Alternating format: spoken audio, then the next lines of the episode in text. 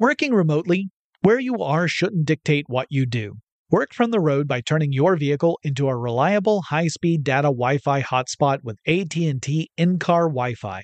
On the network that covers more roads than any other carrier, take your work on the road and AT&T will be there to keep you connected. Connect up to 10 devices and stream conference calls, finish up that presentation, or answer last-minute emails. Why wait? Go to att.com slash in-car Wi-Fi today for free trial eligibility. Based on independent third-party data, number of devices varies by manufacturer. Always pay careful attention to the road and don't drive distracted. Wi-Fi hotspot intended for passenger use only when vehicle is in operation. Compatible device and vehicle required. Running a business is no cakewalk, but with SAP Concur Solutions, you can be ready for anything. You can manage travel, expenses, and AP all on one platform that's packed with AI and best practices, and that delivers it all through an easy, clear, I can't believe how simple that is experience. So, while not much can be done about that guy who never fails to burn the microwave popcorn and stink up the entire office, with SAP Concur, you can easily handle almost anything else. Take control of your business finances today at concur.com. That's C O N C U R dot R.com. Experts claim there is nothing tougher than a diamond, but at Diamonds Direct, we beg to differ. Have you ever met a mother? Strong, radiant, timeless. This Mother's Day, give her the gift that meets her match with diamond jewelry starting at $200. Plus, Diamonds Direct's exceptional quality and unbeatable everyday price. You're sure to give her a gift that wows this generation and the next to come. Experience the thrill of jewelry shopping done right at Diamonds Direct. Diamonds Direct, your love, our passion. I'm Katya Adler, host of The Global Story. Over the last 25 years, I've covered conflicts in the Middle East, political and economic crises in Europe, drug cartels in Mexico. Now I'm covering the stories behind the news all over the world in conversation with those who break it. Join me Monday to Friday to find out what's happening, why, and what it all means. Follow The Global Story from the BBC wherever you listen to podcasts.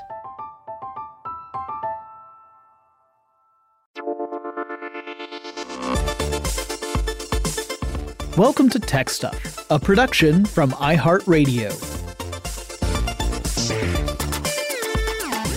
Hey there, and welcome to Tech Stuff. I'm your host, Jonathan Strickland. I'm an executive producer with iHeartRadio, and I love all things tech. And way back in 2014, I did an episode titled Tech Stuff Twitches about the video streaming service catering primarily to gamers called Twitch.tv. But it's time for an update, as since that time, a lot has happened. And this year, we've seen some big names on Twitch leave. A couple of them return. One of them got banned for some reason. So today, I thought we'd really dive into the topic and learn more about Twitch, go into a deeper dive than our previous episode, and learn how a select percentage of users have become millionaires and what's going on with all this moving around or as I like to call it, the old Twitcheroo. So, before there was Twitch, there was Justin.tv, founded by Justin Kan. Now, way back in 2005, which would be the same year that YouTube would launch, Kan was working on an interesting experiment in his copious spare time as he was also pursuing degrees in physics and psychology at Yale, so clearly he's a bit of a busybody, he had already launched a business called Kiko Software, which was an online calendar program. But that business wasn't really a moneymaker, and so Kan did the sensible thing. He auctioned it off on eBay for reals. Then it brought in a quarter of a million dollars. His next attempt grew out of a project at Y Combinator. This company is a startup accelerator which essentially means it serves to provide seed money to startup ventures in an effort to get them up and running enough so that they can then seek out more substantial investors.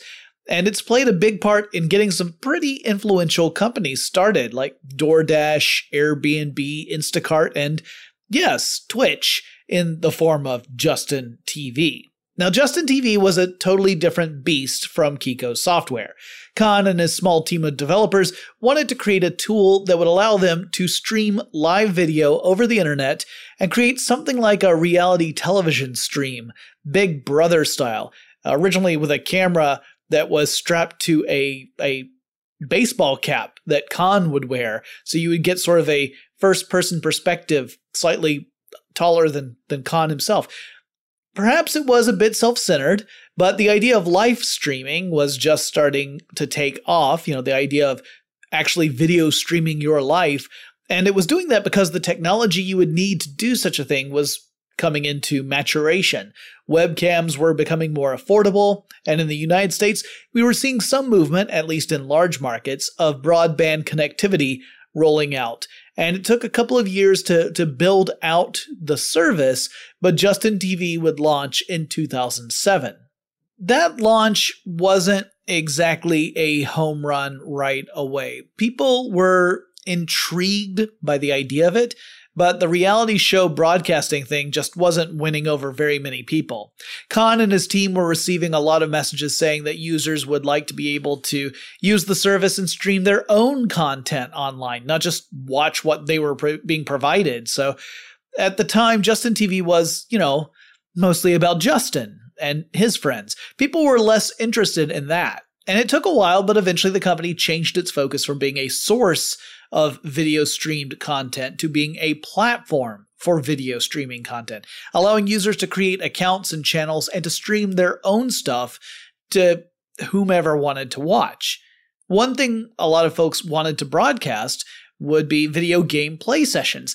Now, this is not that surprising. For people who aren't into video games, I get that this sounds strange, the idea of watching someone else play a game. I mean, after all, aren't games meant to be played? Why would you watch it?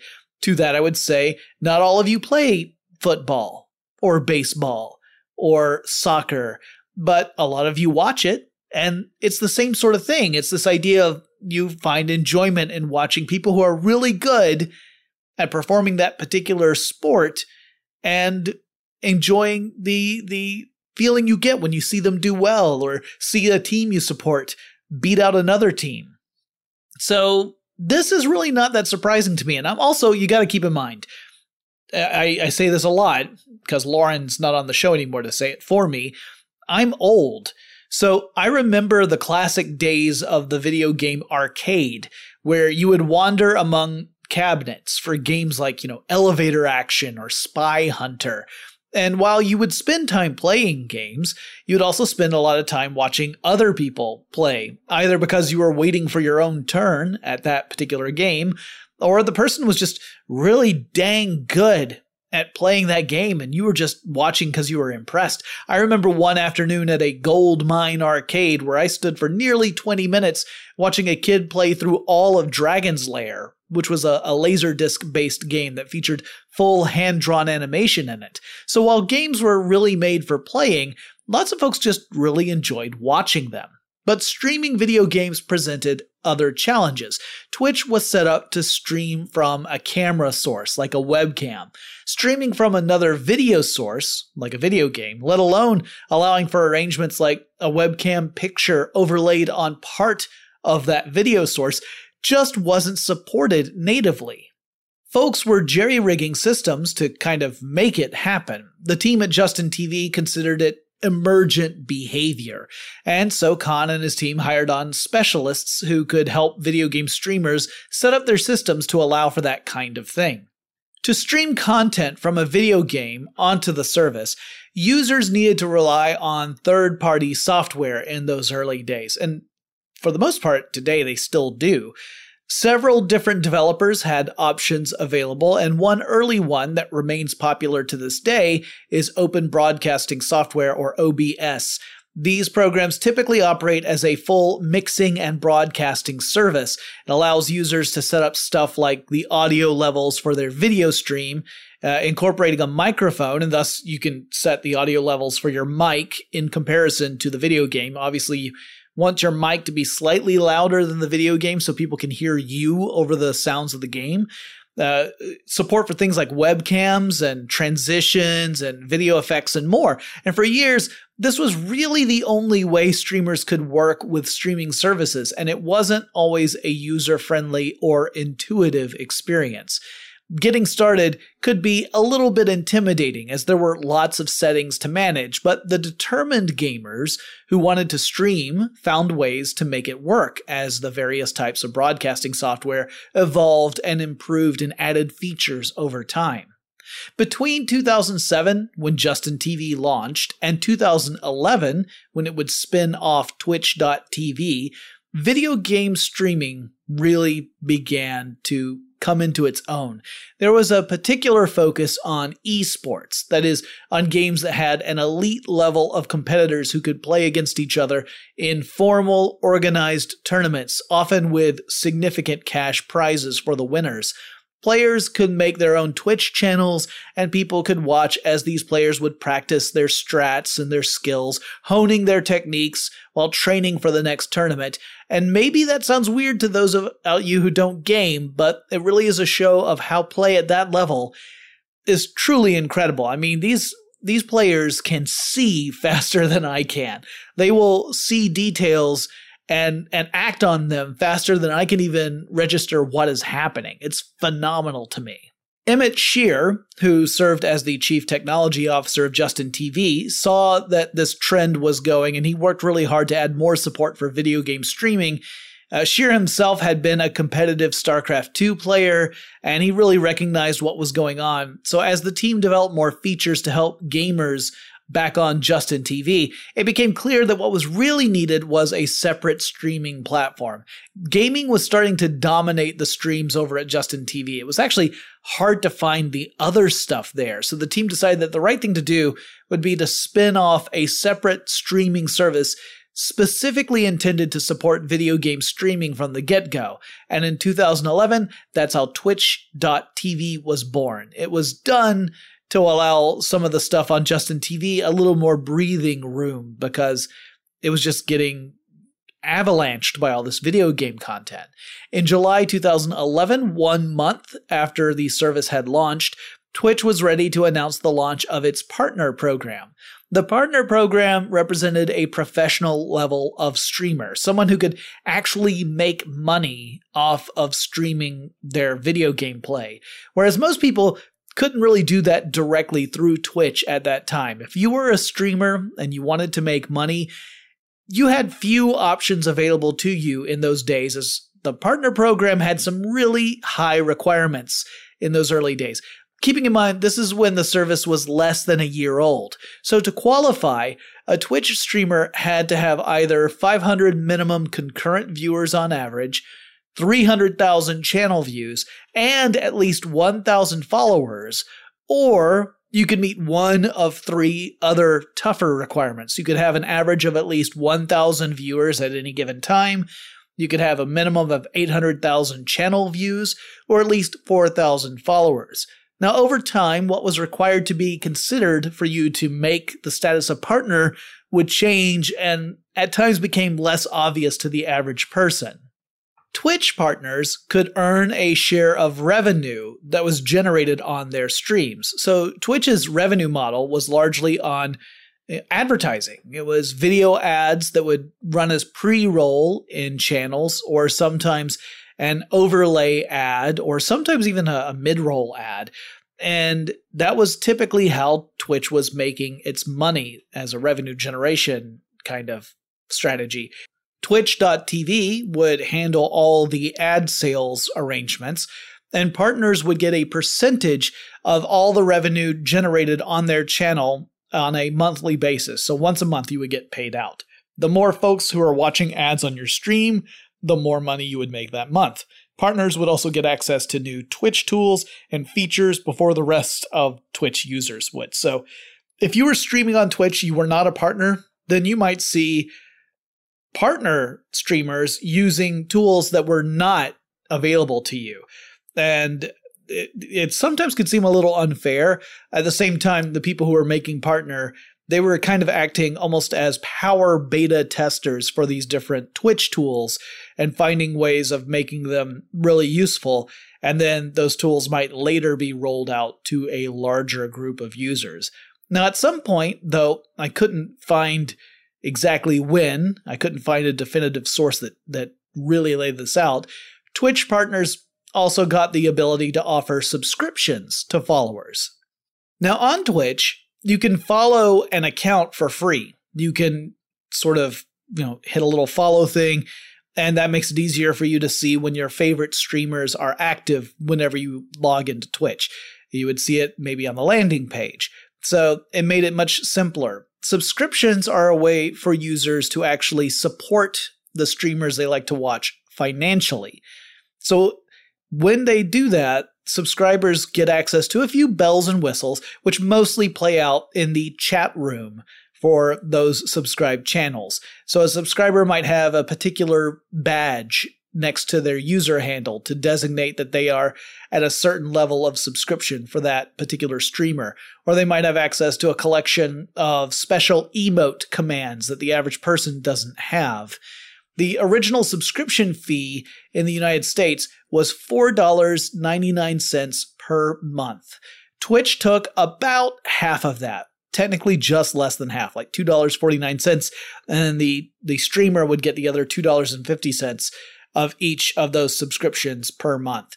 And eventually Twitch would increase the options to also uh, two other levels of subscription. So you still had the $4.99 per month as the base level, but users could opt to subscribe at $9.99 a month or $24.99 per month. At those higher levels, users would get access to additional emotes and bells and whistles. So it's not like it was an enormous change in their experience but they would have the knowledge that they were giving more support to those particular streamers. In addition, partners would get access to more emote slots as they racked up more subscribers. So it incentivized partners to try and get that number up, not just for the money, but to create more reasons to convince people to join and become subscribers. It was a sort of a feedback loop but again, this was all originally restricted to official Twitch partners, which represented a tiny percentage of the overall streamers on the platform. So if you wanted to make money off your streaming, but you did not meet Twitch's requirements, your only other options were to find ways to benefit indirectly from your streaming, such as by offering merchandise or setting up an affiliate program through an online store. So you would provide a, a special link to your viewers and you'd say, if you want to buy this chair that I have, you know, the same kind of chair, then follow this link and you can buy it there. And then the streamer gets a certain amount of money from every purchase that's made through that specific link. It's a little kickback to the streamer.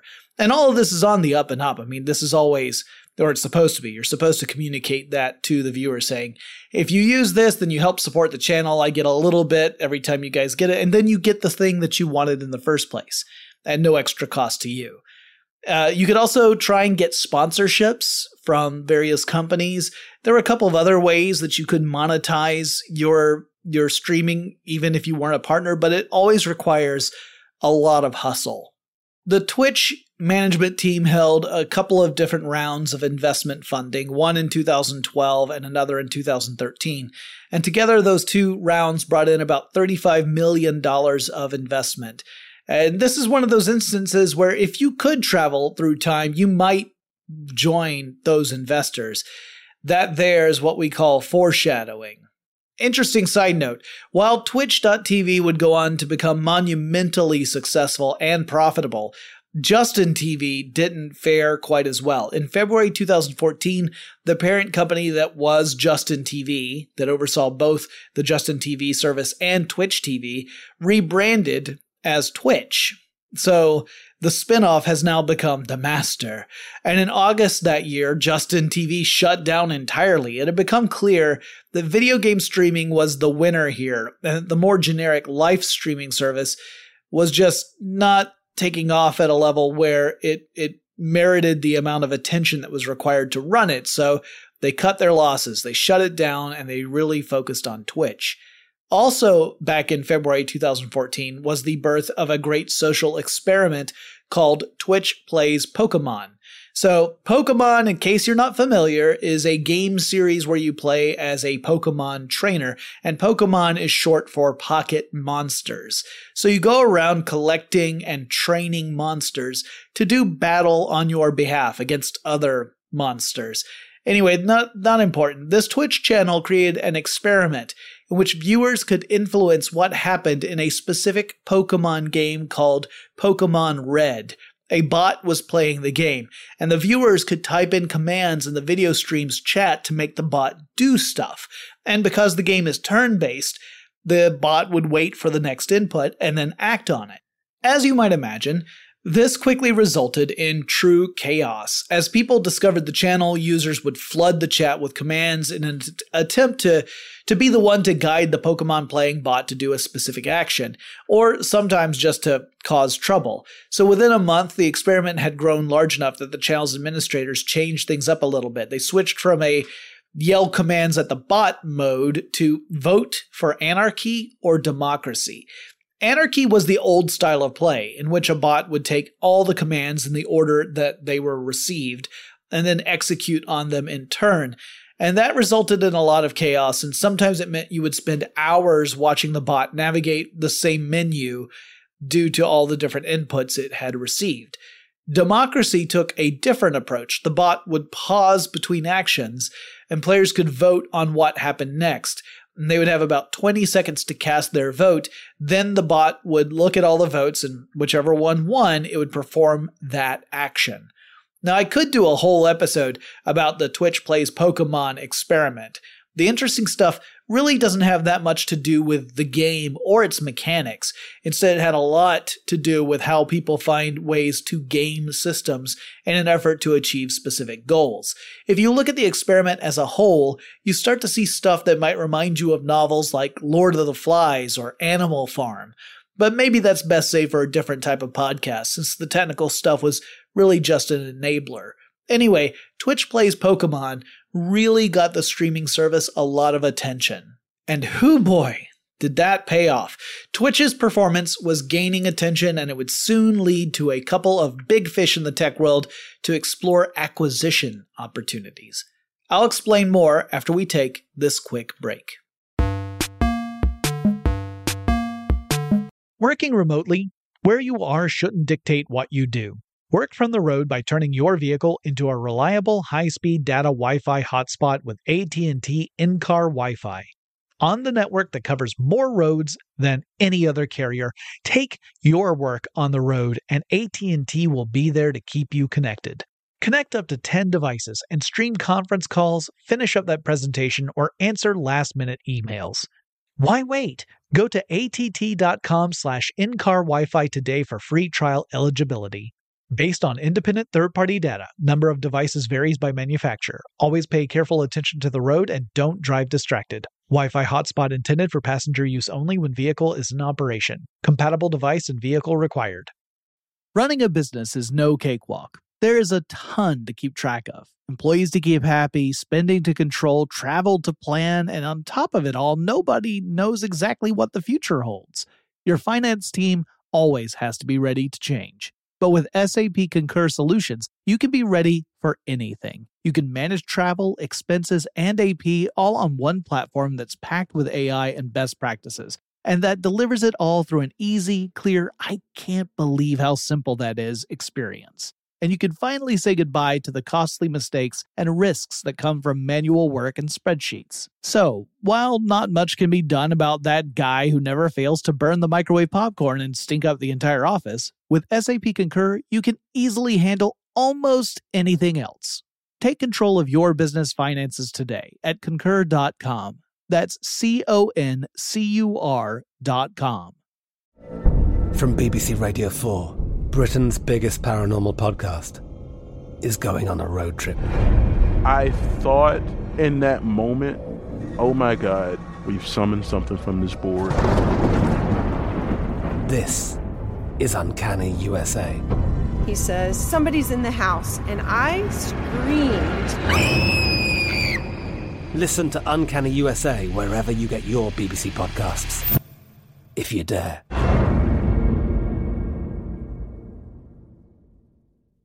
Xfinity has free premium networks for everyone this month, no matter what kind of entertainment you love. Addicted to true crime? Catch killer cases and more spine-tingling shows on A&E Crime Central. Crave adventure? Explore Asian action movies on Hi-YAH. Searching for something extreme? Check out skating, snowboarding, and more on Fuel TV Plus, the global home of action sports. And find crowd-pleasing bops on iHeartRadio's Hit Nation playlist. There's new free shows and movies to love every week. Say free this week in your Xfinity voice remote. So, in 2014, rumors were running wild that Google, in the form of YouTube, was sniffing around Twitch for a possible acquisition.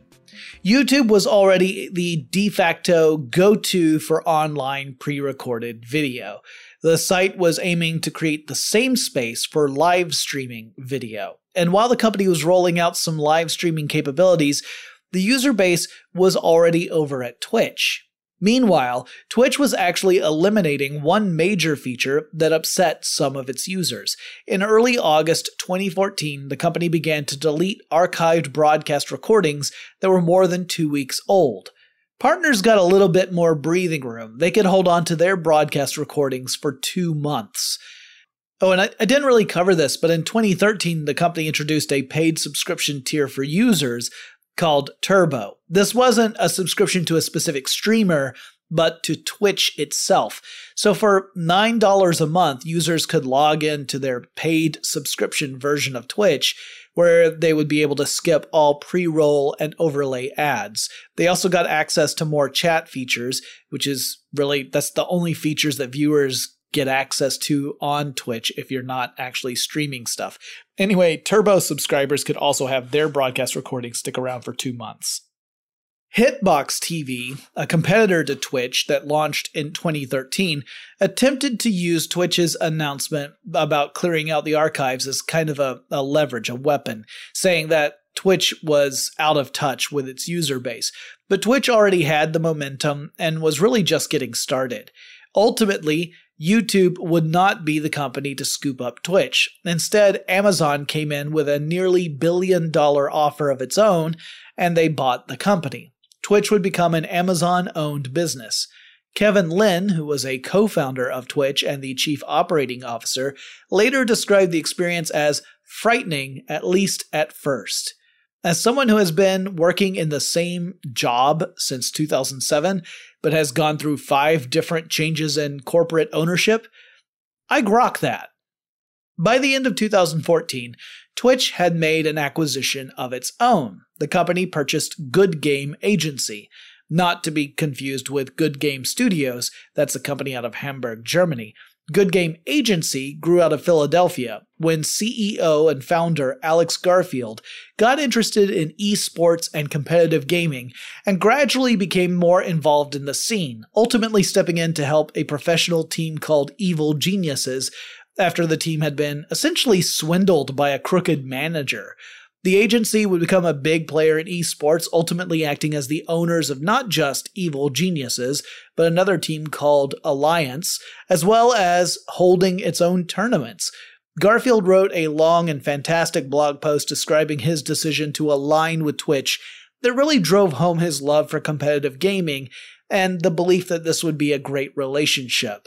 Uh, a belief that ultimately probably didn't hold true. Two years later, Garfield would leave Twitch and Good Game uh, in August 2016. He announced that the company and the esports teams had changed his life, but it was time for him to move on. Not long after, Twitch would shut down Good Game Agency. Good Game employees were now direct Twitch employees.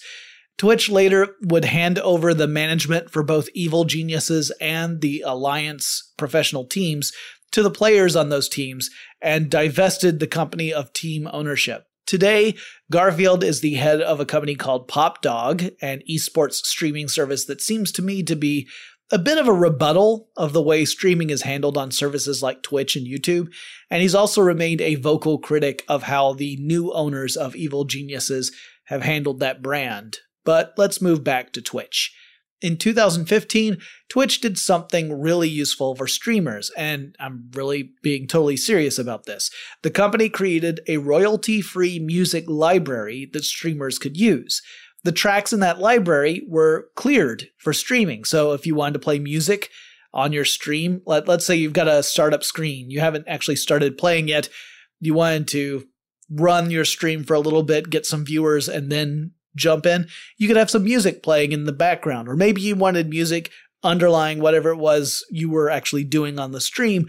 You could do it with this library and not worry about getting a copyright strike against you. And this is a big deal. Music licensing is hard, y'all. As a peek behind the curtain, I work for iHeartRadio, which is in the business of broadcasting content like music. I mean, they have hundreds of radio stations, but even in podcasting, and podcasting is different than broadcast because in a podcast, you can go back to a specific episode whenever you like. It's like having a copy of that content. So the licensing requirements for podcasting are a bit wonky. It's not like live radio where you hear it and then it's gone. Having access to a tool like royalty free music is, pun intended, a game changer. The service began to experiment a bit with streaming stuff outside the world of video games. In February 2015, Twitch began streaming poker games. I'm sure folks who have been familiar with the path of ESPN were worried about that. But the rest of us were worried the following month when reports broke that hackers had managed to breach Twitch's security and get access to user information. The initial investigation seemed to indicate that usernames and encrypted passwords were leaked, but that the financial information that users had with the site had remained safe. As a result, all users were required to change their passwords. While the leaked passwords were still protected by encryption, encryption can be broken if you have enough time and enough processing power. Users were also made aware that the hack had leaked some personal information, such as the user's names and birth dates and addresses. Not great. In the summer of 2015, one year after YouTube had been eyeing Twitch for a possible acquisition, we saw the launch of YouTube Gaming, later just known as YouTube Live. This was launched as a direct competitor to Twitch. Streamers had options when it came to services, but Twitch had a huge head start of several years and had gathered a lot of the live streaming audience.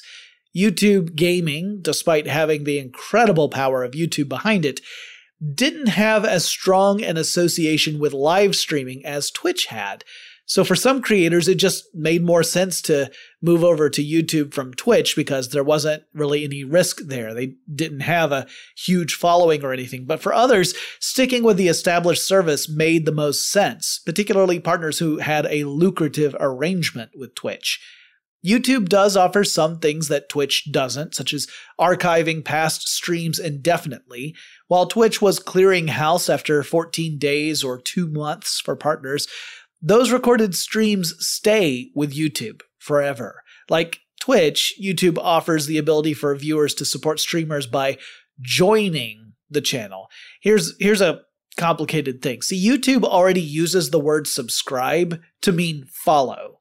So you can follow a specific creator by subscribing for free. And that makes the terminology confusing because at Twitch, you follow a creator for free, you pay to subscribe to a streamer. On YouTube, you subscribe to a streamer for free, but you pay to join a channel's membership.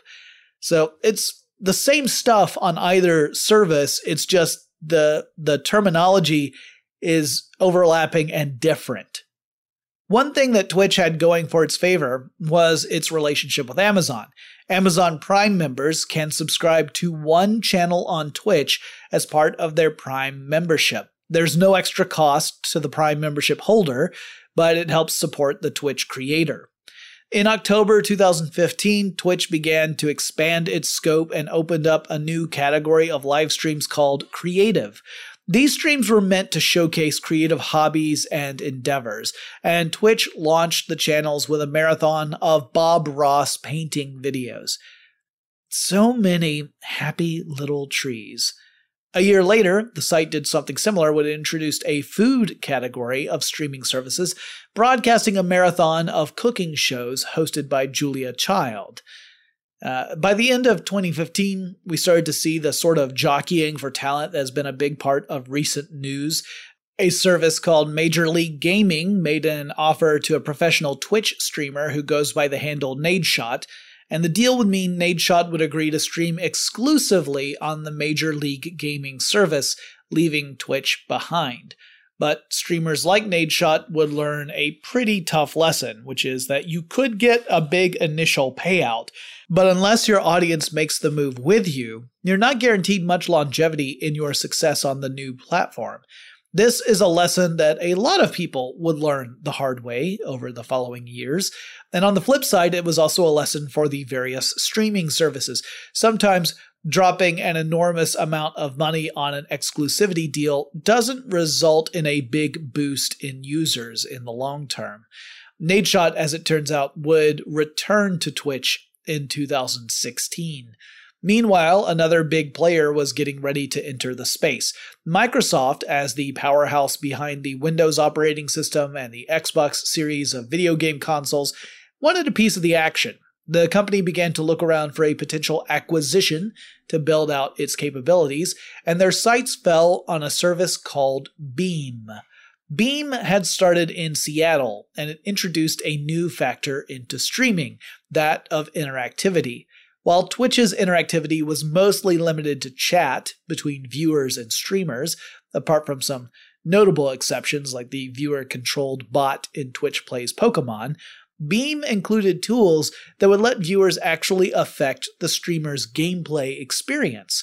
According to a press release from August 2016, quote, with Beam, you don't just watch your favorite streamer play, you play along with them you can give them new challenges and make real time choices that affect their gameplay, from tool selection to quests to movement, all through simple visual controls. End quote.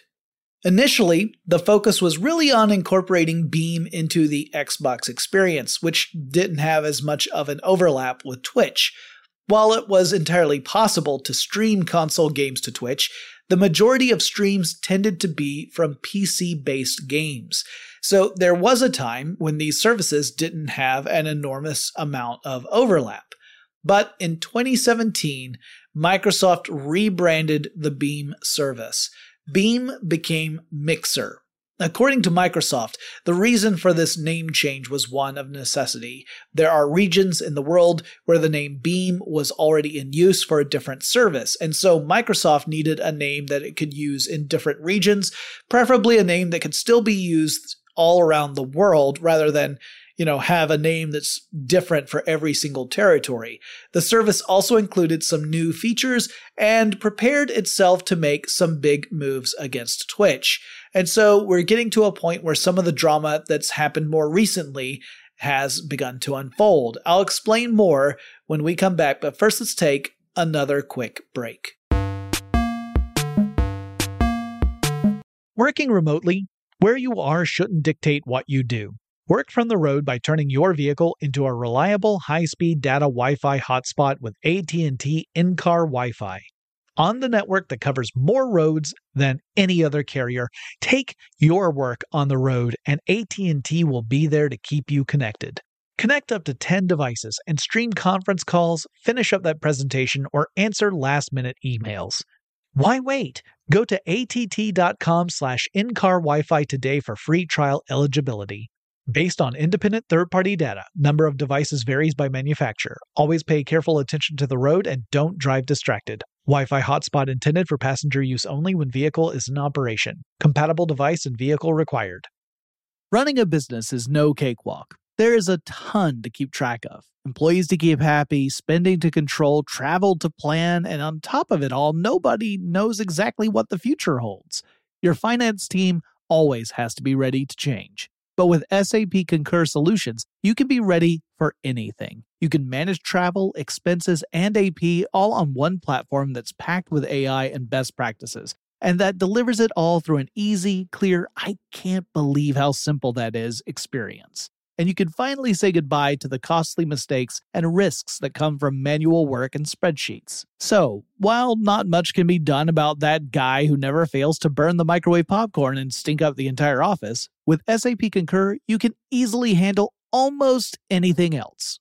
Take control of your business finances today at concur.com. That's C O N C U R.com. I'm Katya Adler, host of The Global Story.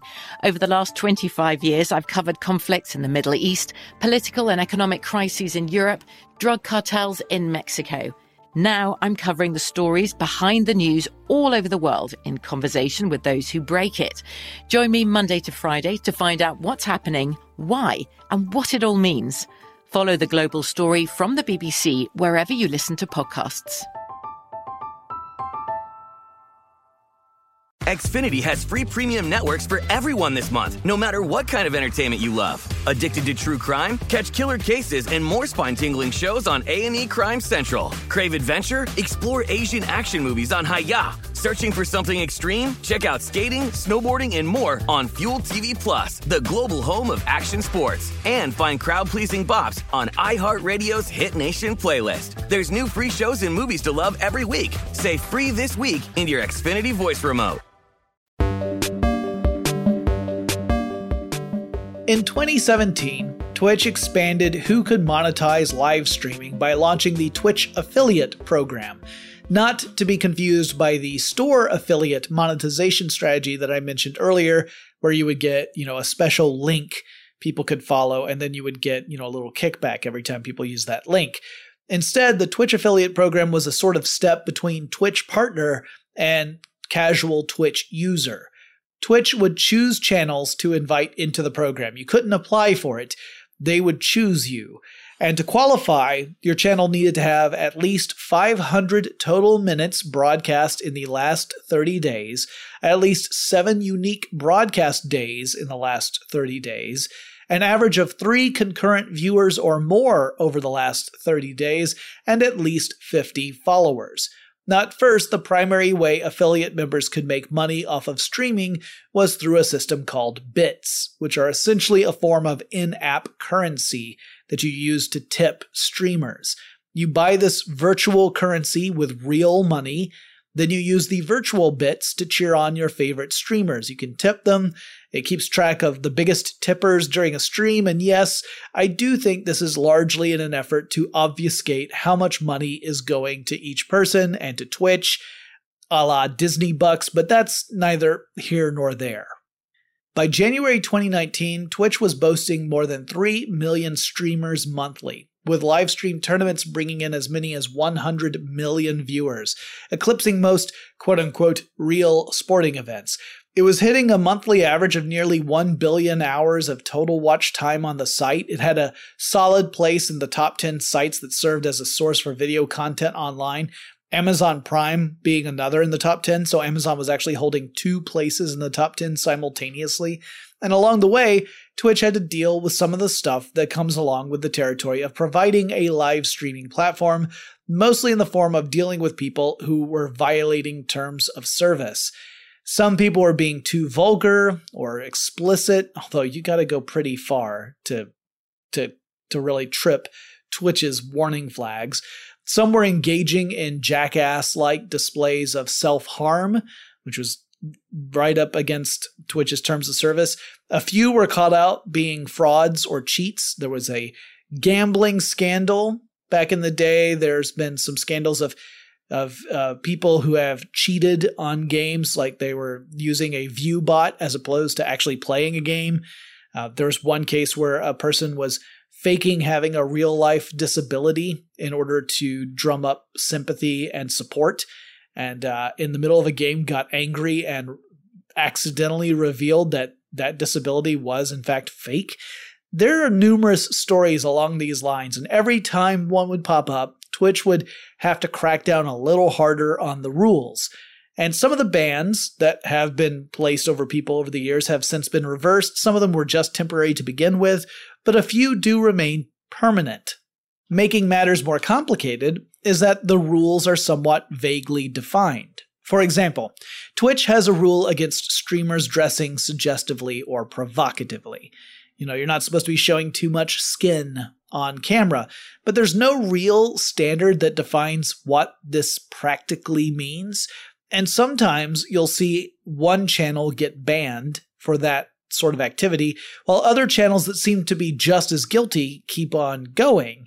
And this has been a continuing source of frustration for people who are in the streaming space. And at the same time, Twitch, like many companies online or off, is having to reckon with the massive problem of sexual harassment and misconduct. This is something that across the board has been a long time coming, as sexual harassment in all industries has been a huge problem. I don't know if it's more prevalent in the world of gaming, but it can certainly be more overt and the fact that gaming has traditionally catered primarily to straight males, and many games have perpetuated a fairly skewed point of view when it comes to sexism, that does not help things. In the summer of 2020, a number of streamers became the focus of allegations of sexual harassment and sexual misconduct, Twitch responded with a message that said it was looking into the accounts of those who had been involved in those allegations and was taking each and every one of those very seriously. In addition, some people alleged that the company itself had taken a rather hands off approach to particularly popular streamers, most notably those who were under contract with Twitch. The implication being that if streamers are good for business, then they can be exempt from the rules. That is not a good look. And the story gets super ugly, and it's still unfolding as I record this episode. But one thing I can say is that some former vice presidents of Twitch have confirmed some of those stories, indicating that this is a deep problem with the company culture. And honestly, it makes me think a bit about Uber and how that company was really in a bad place for a long time. As for other cases that don't involve sexual harassment or misconduct, it's extremely difficult to stand out on a platform like Twitch, just as it is hard to stand out in places like YouTube or heck, in podcasts. The flood of content means you're competing against a lot of other folks for viewing time from your fans. And so people try lots of different things in order to get those viewers or they have certain personalities that attract viewers, and then the streamers will dial that personality up to 11, kind of like a professional wrestler would. And this means some streamers push the envelope a little harder than others. It becomes part of their persona and the attraction of their channels. But it also risks the great Twitch ban hammer, either on a temporary or a permanent basis. If you were to look at an exhaustive list of the various bans of high profile streamers, you're likely going to get upset. Not necessarily for the decision to ban some folks. Often those decisions are extremely well warranted, but you might get upset because there are a lot of times where Twitch hasn't banned someone for behaving really awfully. So the, there's a real inconsistency with banning, and that is a big problem. And making that worse is that there are times when Twitch will ban someone, and then the reason for the ban is never disclosed. Now, it's possible that at least in some of those cases, Twitch has reached out to streamers and explained the reason for the ban, and then the streamers subsequently decide not to share that with their public. But you hear this often enough to get the feeling that at least sometimes accounts get banned for a blanket quote unquote violation of policies kind of statement. Perhaps the most famous recent example of this is with the popular streamer Dr. Disrespect, aka Guy Beahm. Disrespect had been banned before, most notably when he and his cameraman ducked into a restroom at E3 during a live stream, but that ban was made temporary. Disrespect had signed an exclusive multi year contract with Twitch early in 2020. But in June of this year, his account was suddenly removed. There was a live stream in June 2020 where Disrespect was live on camera. He got a message on his phone, he looked at it, and then he rapidly had a, a massive change of attitude. and he ended the stream shortly afterward. And that fueled a lot of speculation as to what was possibly going on. Like, did he, did he get shut down live on camera? Had he violated his exclusivity agreement? Was he involved in a case of sexual harassment or misconduct? Or was it something else? Disrespect wasn't really talking, and neither was Twitch. And as I record this, the reason for Disrespect's ban remains a mystery outside of Twitch. And the doctor himself claims he doesn't know why he was removed from the platform. He has since moved over to streaming on YouTube. To this day, streamers on Twitch aren't supposed to play in games with disrespect on their team. Now, they can play against him if they're in a game and they're matched up against him, but they're also not supposed to have his audio on their streams. That's been something that has jumped up recently too and has been a bit of a controversy. Now, Twitch holding a dominant position in the market also meant it was the prime target for everyone else. And we started to see that really unfold in 2019. In August 2019, professional streamer Tyler Blevins, who's best known by his online handle Ninja, signed an exclusive streaming deal with Microsoft's Mixer service. It's kind of hard to explain to someone unfamiliar with esports how big a deal this was. Ninja is a superstar. He's played many games, but he's perhaps best known for his Fortnite play. He's participated in numerous tournaments along the way. He's been a commentator on tournaments.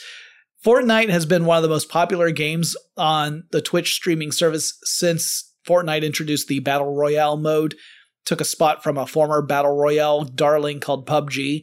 And Ninja is a big enough deal that he has a professional management team to help him negotiate stuff like merchandising deals and sponsorships and exclusivity agreements. And so he and his team were able to secure a pretty sweet deal with Microsoft. In return, Ninja would stream exclusively on Mixer. Twitch, meanwhile, struggled to figure out what to do with Ninja's dormant channel. It had millions of followers. The company made the decision to direct the channel to promote other active channels in the Fortnite space. But that decision allowed someone else to game the system. Someone created a streaming channel that was streaming explicit sexual video content. This person inflated the number of viewers on that channel and they tagged the channel as a Fortnite stream. And all the stuff was automated. So Twitch looks and sees that there's this Fortnite stream that has an enormous number of viewers. And because Ninja's dormant channel was automatically promoting Fortnite streams that were ranking really well, the Ninja channel began to display the feed from this, this channel that was just showing explicit sexual content. Ninja was understandably upset. He had spent so much time building that brand, he wasn't allowed to go back and manage his channel because of his exclusivity agreement. And he felt that it was his name and reputation being drawn through the mud. Twitch management hastily banned the offending channel and apologized. And people began to wonder if maybe there needed to be a better system to moderate channels on Twitch. Ninja's departure wasn't the only one. A couple of months after he left, another gamer known as Shroud followed suit and also signed an exclusive deal with Mixer. Shroud had more than 7 million followers on Twitch when he did so. Clearly, Microsoft was banking on having top streamers pull enough audience from uh, Twitch in order to give Mixer a boost. And uh, also, Shroud happens to have the same management company as Ninja. It's a company called Loaded, which I'm sure is just a coincidence. Other prominent streamers soon joined the ranks. Uh, King Gothalion, and Ewok were also two that made the move from Twitch to, to Mixer. But it ended up not being a very long arrangement. While Ninja and Shroud signed exclusivity agreements for presumably a ton of cash, a princely sum at the very least, Microsoft decided to pull the plug on Mixer in the summer of 2020. The company announced in June that Mixer would shut down on July 22, 2020, that existing partners would be moved over to Facebook Gaming. Now, this did not go over so well with a lot of folks on Mixer, and it led to some jibes from streamers on other platforms. For people like Shroud and Ninja, there were questions of what move would make the most financial sense. But for lots of other people who spent time and effort building a following on Mixer, it was a much more serious matter. They had spent years creating a following, and there was no guarantee they were going to be able to bring that audience with them, either to Facebook gaming or some other platform. For the big superstars, this was sort of a bump in the road, but for a lot of streamers who depended upon Mixer as where they built their career, it was much more than that. The fact that Microsoft didn't reach out to streamers first, but rather published this decision on Twitter in a series of public tweets was salt in the wound because that's how people were learning about it was the fact that it was being published on Twitter. But this is an episode about Twitch, not Mixer, so I'll go back to Twitch. But one day I'll have to do a full story of the development of Beam all the way to the shuttering of Mixer, because that tale has more than its share of dark scandals and bad decisions. Rumors started popping up that perhaps Disrespect, Shroud, and Ninja would form their own streaming service separate from all the established companies. Now, ultimately, that proved to be pure speculation, or at the very least, if it ever had been a plan, it didn't pan out that way. Ninja briefly switched over to YouTube Live before he signed another multi year exclusive agreement with Twitch. And so he has returned back home. Shroud has done the same, also signing a multi year agreement with exclusive streaming to Twitch. Dr. Disrespect remains banned from the platform, so he is not doing that. As I wrap up these notes, I can give you a glimpse into some of the stats on Twitch. There are slightly more than 3 million viewers who are live on the service as I write this, watching more than 95,000 channels the number of hours of content watched on Twitch TV in August 2020 was 1.6 billion hours of content. Holy cow. That is equivalent to 182,527 years. That's the amount of time spent by people watching streams on Twitch in August 2020. The all time peak in viewers at one time over the last week was just over 6 million people. Now, it's no big surprise, but the average number of viewers and hours of viewing has been on the rise since the outbreak of COVID 19. For those of you out there who want to set up a Twitch stream, it does require a few things if you want to do it really well. Uh, you need a pretty beefy computer, not just to play games, but to push out the streamed content to the internet. Uh, some streamers prefer to actually use a two PC setup one PC dedicated to gaming and the second one just dedicated to handling the encoding and streaming of content part. You probably want a decent webcam or better. You want a good microphone. You want to become familiar with whatever broadcasting software you want to use, like OBS, so that you can, you know, have like a nice looking overlay and some transitions and stuff that complements your channel. You got to have good lighting. You want your background to look nice. It's not the hardest stuff in the world to learn, but it does represent a barrier to entry. On top of all that, even if you're a super good gamer and you set up your system well, you've got good screen presence, you still got to gather an audience. And like I said, getting noticed is hard. It's not impossible, but it is challenging, even for someone who might be well known in some other form of media.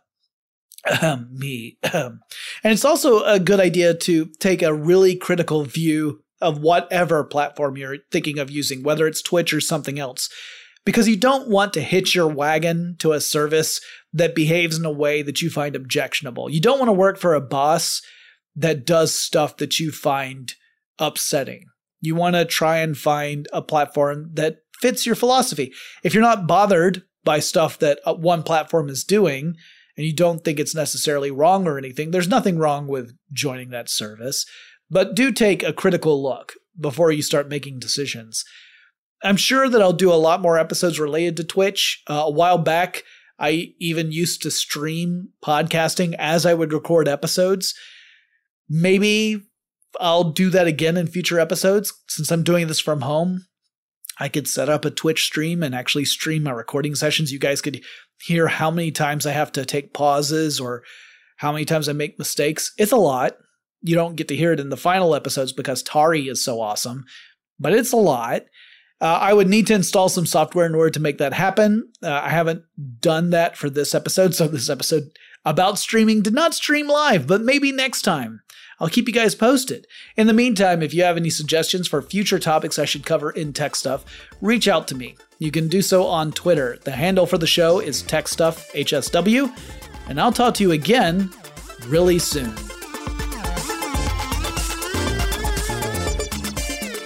Tech Stuff is an iHeartRadio production. For more podcasts from iHeartRadio, visit the iHeartRadio app, Apple Podcasts, or wherever you listen to your favorite shows.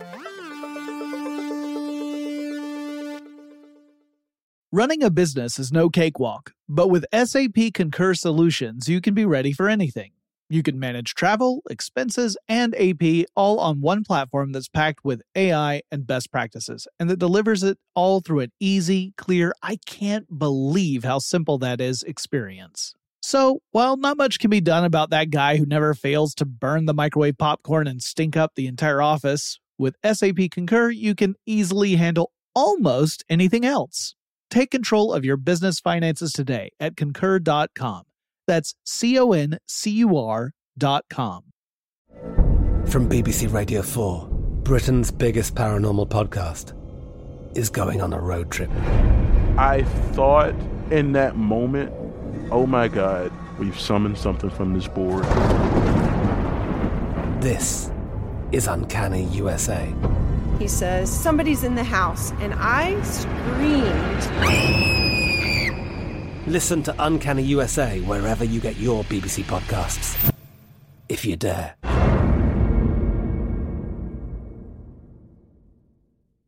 Xfinity has free premium networks for everyone this month, no matter what kind of entertainment you love. Addicted to true crime? Catch killer cases and more spine-tingling shows on A&E Crime Central. Crave adventure? Explore Asian action movies on Hi-YAH. Searching for something extreme? Check out skating, snowboarding, and more on Fuel TV Plus, the global home of action sports. And find crowd-pleasing bops on iHeartRadio's Hit Nation playlist. There's new free shows and movies to love every week. Say free this week in your Xfinity voice remote.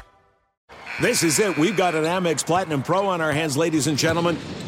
We haven't seen anyone relax like this before in the Centurion Lounge. Is he connecting to complimentary Wi Fi? Oh my, look at that, he is! And you will not believe where he's going next. The Amex dedicated card member entrance for the win! Unbelievable! When you get travel perks with Amex Platinum, you're part of the action. That's the powerful backing of American Express. Terms apply. Learn more at americanexpress.com slash with Amex.